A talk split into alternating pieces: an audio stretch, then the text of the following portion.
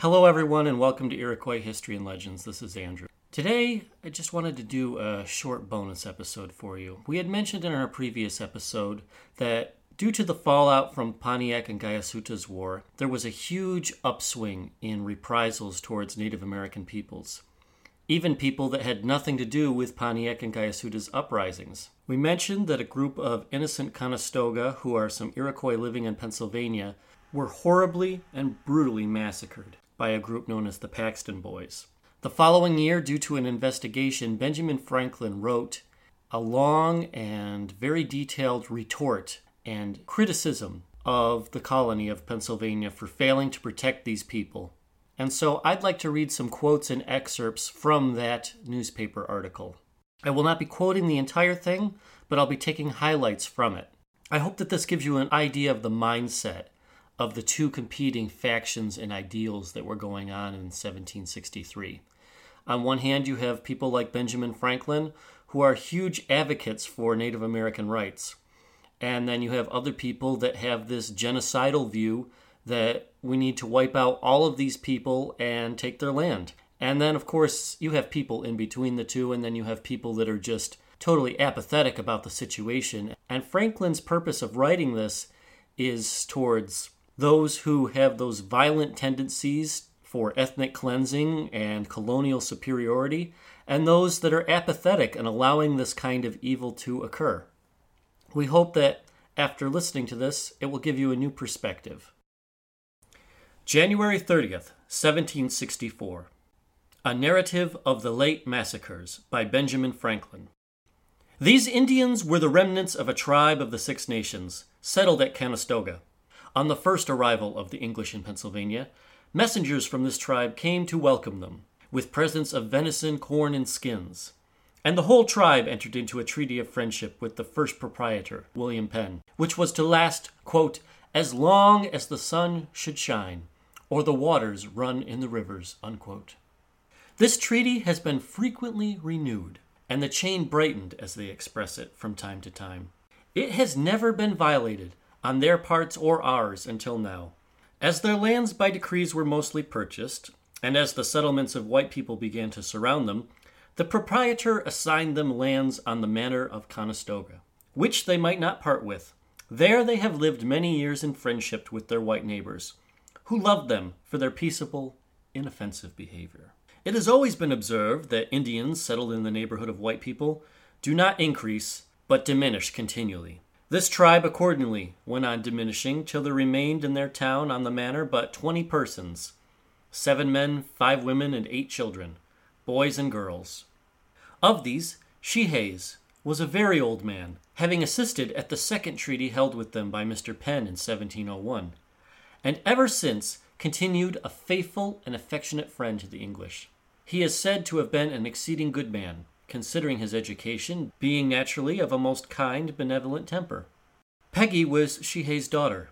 She worked for her aged father, continuing to live with him, though married, attended him with duty and tenderness. John was another good old man. His son Harry helped support him. George and Will Soak were two brothers, both young men. John Smith was a valuable young man of the Cayuga Nation, who became acquainted with Peggy, Sheha's daughter. Some few years since married her and settled in that family. They had one child, about three years old. Betty, a harmless old woman, and her son Peter, a likely young lad. Sally, whose Indian name was Wyanjoy, was a woman much esteemed by all that knew her, for her prudent and good behavior in some very trying situations in life. She was truly a good and amiable woman, had no children of her own, but a distant relation dying, she had taken the child of that relation's to bring up as her own, and perform towards it all the duties of an affectionate parent. The reader will observe that many of their names are English. It is common with the Indians that have an affection for the English to give themselves and their children the names of such English persons as they particularly esteem. This little society continued the custom they had begun, when more numerous of advertising every new governor and every descendant of the first proprietor, welcoming him to the province, assuring him of their fealty, and praying a continuance of that favor and protection they had hitherto experienced. They had accordingly set up an address of this kind to our present governor upon his arrival. But the same was scarce delivered when the unfortunate catastrophe happened, which we are about to relate. On Wednesday, the 14th of December, 1763, 57 men from some of our frontier townships who had projected the destruction of this little commonwealth came, all well mounted and armed with firelocks, hangers, and hatchets, having traveled through the country in the night to Conestoga Manor. There, they surrounded the small village of Indian Hunts, and just at the break of day broke into them all at once. Only three men, two women, and a young boy were found at home, the rest being out among the neighboring white people to sell some of their baskets, brooms, and bowls they manufactured. These poor, defenseless creatures were immediately fired upon, stabbed, and hatcheted to death. The good Shehaes, among the rest, cut to pieces in his bed. All of them were scalped and otherwise horribly mangled. Their huts were set on fire, and most of them burnt down. When the troop, pleased with their own conduct and bravery, but enraged that any of the poor Indians had escaped the massacre, rode off, and in small parties by different roads went home. The universal concern of the neighboring white people on hearing this event, and the lamentations of the younger Indians when they returned and saw the desolation, and the butchered, half burnt bodies of their murdered parents and other relations, cannot well be expressed. The magistrates of Lancaster sent out to collect the remaining Indians, and brought them into the town for their better security against any further attempt, and it is said condoled them on the misfortune that had happened, took them by the hand, comforted it, and promised them protection. They were all soon put into the workhouse, a strong building, as the place of greatest safety.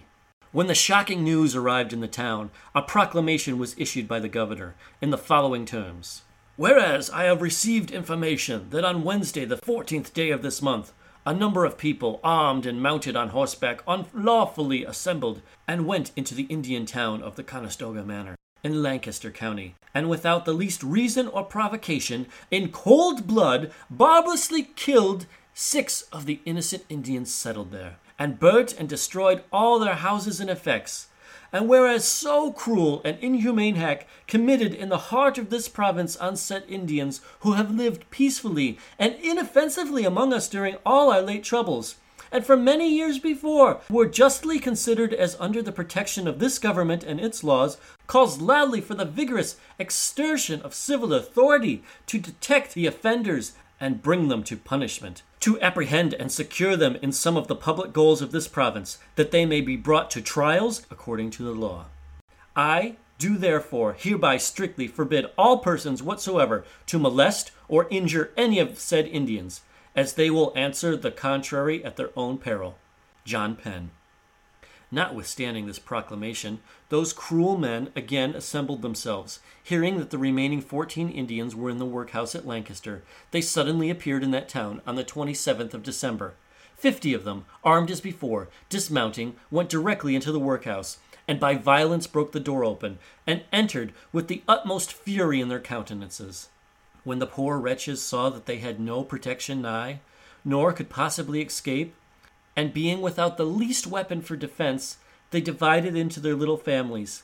The children, clinging to their parents, they fell on their knees, protested their innocence, declared their love to the English, and that in their whole lives they had never done them injury. And in this posture they all received the hatchet. Men, women, and little children were all, every one, inhumanely murdered in cold blood.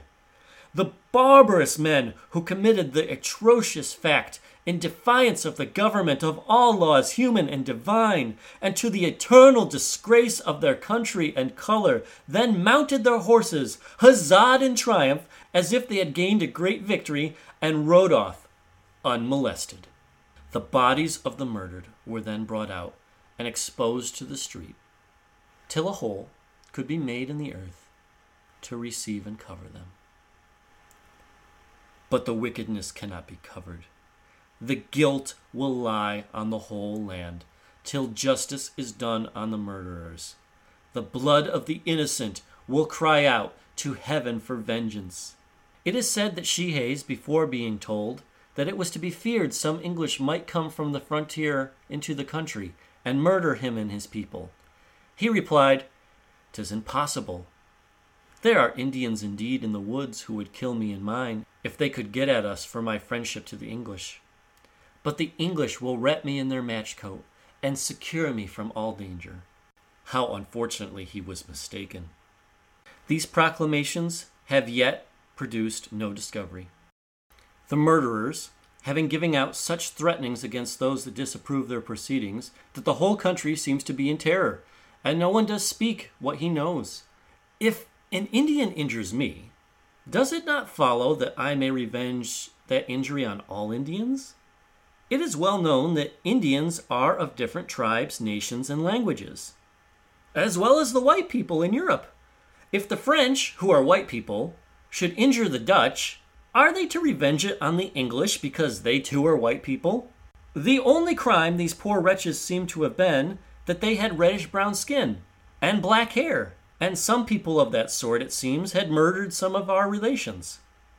If it be right to kill men for such reason, then should any man with a freckled face and red hair kill a wife or child of mine? Would it be right by killing all the freckled, red haired men, women, and children I could afterwards anywhere meet with? But it seems these people think that they have better justification. Nothing less than the Word of God.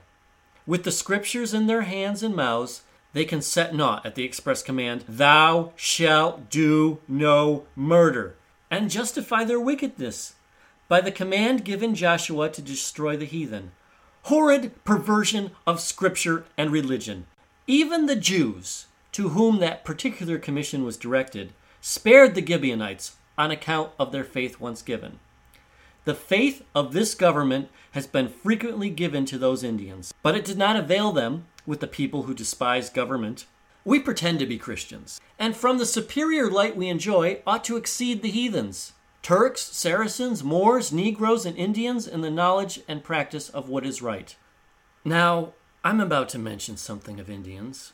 I beg that I may not be misunderstood as framing apologies for all Indians.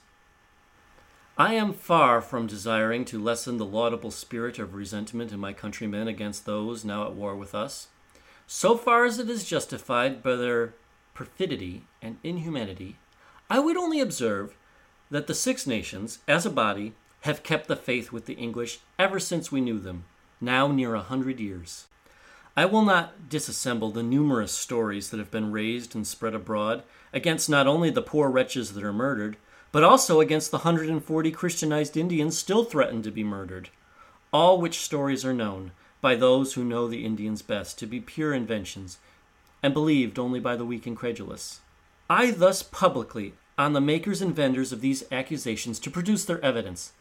Let them satisfy the public that even Will Soak, the most obnoxious of all that tribe, was really guilty of the offenses to which they lay his charge. But even if he was, ought he not to have been fairly tried? He lived under our laws and was subject to them. He was in our hands and might have easily been prosecuted. Was it English justice to condemn and execute him unheard? Conscious of his own innocence, he did not endeavor to hide himself when the door of the workhouse, his sanctuary, was breaking open. I will meet them, says he, for they are my brothers. These brothers shot him down at the door, while the word brothers was still between his teeth. But if Will Soak was a bad man, what had poor Shehaes done? What could he or the other poor men and women do? What had the little boys and girls done? What could the children of a year old, babes at the breast, what could they do? That they too must be shot and hatcheted?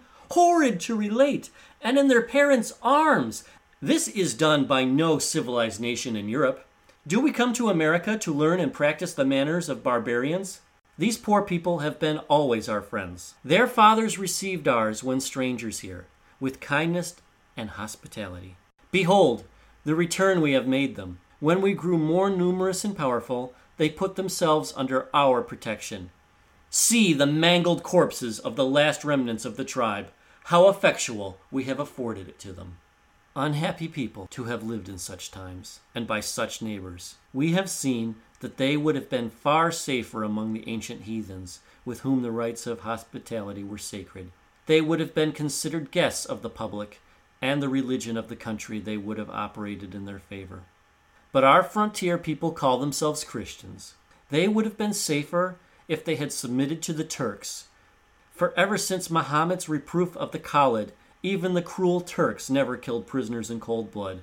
These were not even prisoners. But what is it to example Turks to Scripture Christians? They would have been safer though they had been taken in actual war against the Saracens. But shall we compare Saracens to Christians? They would have been safer among the Moors in Spain, though they had been murderers of sons, if faith had once been pledged to them, a promise of protection given. But these have had the faith of the English given to them many times by the government, and in reliance of our faith they lived among us, and gave us the opportunity of murdering them. They would have been safer, it seems, among popish Spaniards, these were not enemies. They were born among us, and yet we have killed them all. But shall we imitate idolatrous papists? We are the enlightened Protestants. They would have been safer among the Negroes of Africa, where at least one manly soul would have been found with sense and spirit and humanity enough to stand a defense. But shall white men and Christians act like a pagan Negro? In short, it appears that they would have been safe in any part of the known world, except in the neighborhood of the Christian white savages of Peckstang and Donegall. O ye unhappy perpetrators of this horrid wickedness, reflect a moment on the mischief you have done. Disgrace you have brought to your country, on your religion and your Bible, on your families and children. Think on the destruction of your captive countryfolk, now among the wild Indians, which probably may follow in resentment for your barbarity. Think on the wrath of the united five nations, hitherto our friends, but now provoked by your murdering one of their tribes, in danger of becoming our bitter enemies. Think on the mild and good government you have so audaciously insulted, laws of your kings, your country, and your God you have broken, the infamous death that hangs over your heads. For justice, though slow, will come at last. All good people everywhere detest your actions. You have imbued your hands with innocent blood. How will you make them clean? The dying shrieks and groans of the murdered will often sound in your ears. Their scepters will sometimes attend you, even your innocent children. Fly where you will, your consciences will go with you. Talking in your sleep will betray you in a delirium of fever. You yourself shall make your own wickedness known. 140 peaceable Indians yet remain in this government.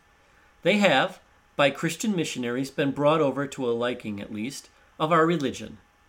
Some of them lately left their nation, which is now at war with us, because they did not choose to join with them in their depredations. And to show their confidence in us, and to give us equal confidence in them, they have brought into our hands their wives and children. Others have lived among us in Northampton country, and most of their children have been born here. These are now trembling for their lives. They have been hurried from place to place for safety, and now concealed in corners, then set out in the province, refused a passage through a neighboring colony, and returned, not unkindly perhaps, but disgracefully on our hands. O Pennsylvania! Unmanly men, who are not ashamed to come with weapons against the unarmed, to use the sword against women, and bayonet against young children, and who have already given such bloody proofs of their inhumanity and cruelty. Let us rouse ourselves for shame and redeem the honor of our province from the contempt of its neighbors. Let all good men join heartily and unanimously in support of the laws and in the strengthening of the hand of government, that justice may be done, the wicked punished, and the innocent protected. Otherwise, we can, as a people, expect no blessing from heaven. There will be no security for our persons or properties.